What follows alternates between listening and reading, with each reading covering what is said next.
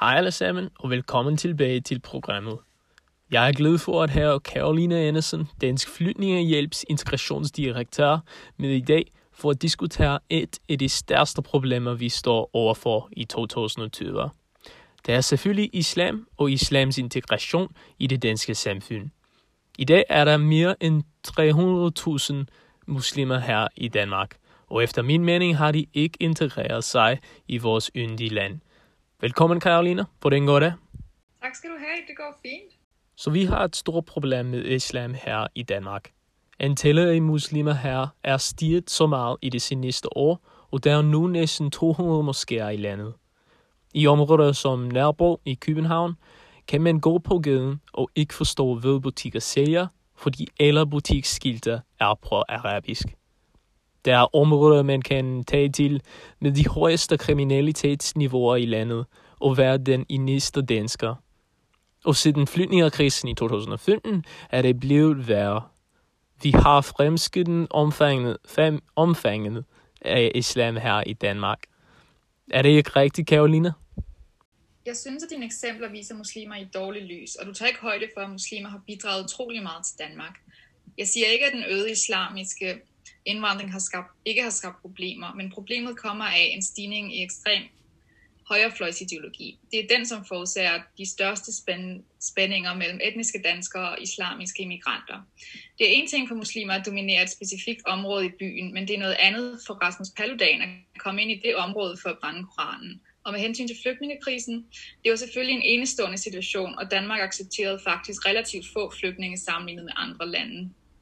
Selvfølgelig, og jeg kontrollerer ikke Paludens og andre ekstremisters handlinger eller synspunkter. Og jeg siger ikke, at uh, vi ikke skal være medfølgende, da det, som den sker, er en vigtig del af vores natur. Men vi har været medfølgende, og nu er det tid til at sende dem hjem, fordi vi er oversvømmet i øjeblikket. Er det ikke bedre at fokusere på at løse problemerne i Afrika og Mellemøsten, i stedet for at modtage der, deres befolkning i Europa med åbne grænser? Faktisk fokuserer vi på at løse problemerne i udlandet. Danmark er en af de største bistandsdonorer i verden, og vi øger vores bistandsudgifter hvert år. Mellemøstlige lande som Syrien og Afghanistan er ikke sikre for folk at flytte tilbage til. Syrien er måske værre end nogensinde. Jeg synes, at det er en farlig idé at sige, at vi skal sende muslimer hjem. Vi skal blive meget bedre til at integrere dem i vores samfund. Jeg tror ikke, at det er så enkelt. 28 procent af danskere mener, at muslimer i Danmark bør tage hjem. Mange opholder sig her og ønsker ikke at integrere sig. Jeg synes, at det er vigtigt at tænke på, at muslimer i Danmark er som en lys mellem to negle. De bliver nødt til at vælge mellem moderne vestlige værdier og traditionelle islamiske værdier. Faktisk er disse to doktriner ufrånelige. På muslimer i Danmark prioriterer ofte islamiske værdier. Vi længes efter et Danmark, hvor kvinder kan gå på gaden og ikke er nødt til at dække deres ansigt, skuldre og ankler. Vi længes efter et Danmark, hvor to mænd eller to kvinder, som elsker hinanden, kan blive gift og optræde børn. Er du ikke enig? Jo, selvfølgelig. Ingen bestrider dette. En stor fordel af et åbent og indbydende samfund er, at det er meget nemmere at integrere sig. Vores problem er ikke, at muslimer kommer til Danmark og prøver at påtvinge os den islamiske tro. Hvis vi åbner vores samfund for muslimer, kan vi facilitere integration på alle niveauer i samfundet og præsentere danske idéer, samtidig med at vi lader muslimer praktisere deres tro.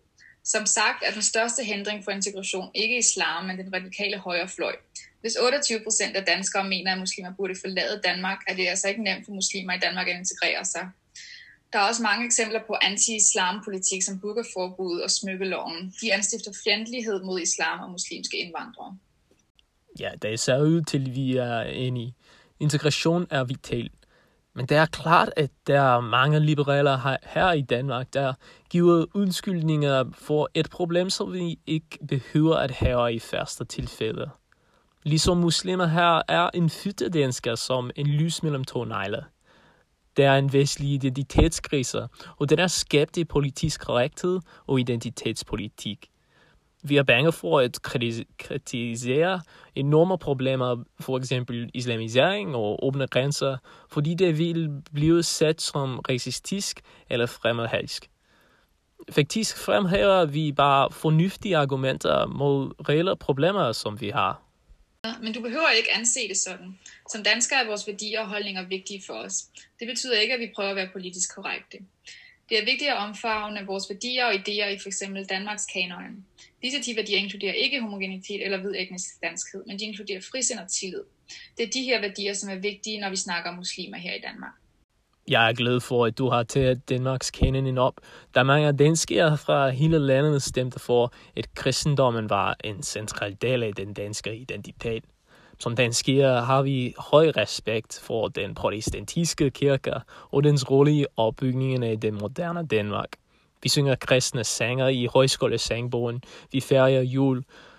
Så jeg må spørge dig, er vi stadig et kristligt land? Husk, at det ikke er kristendom, som er beskrevet i kanonen. Det er Danmarks kristne kulturarv. Så jeg synes ikke, at det er vigtigt at tænke på de objektive ting, vi gør, som at gå i kirke, synge sang eller fejre jul. Det handler om de værdier, som kristendommen har indpodet i os. En af de vigtigste er, at man skal elske sin nabo som sig selv.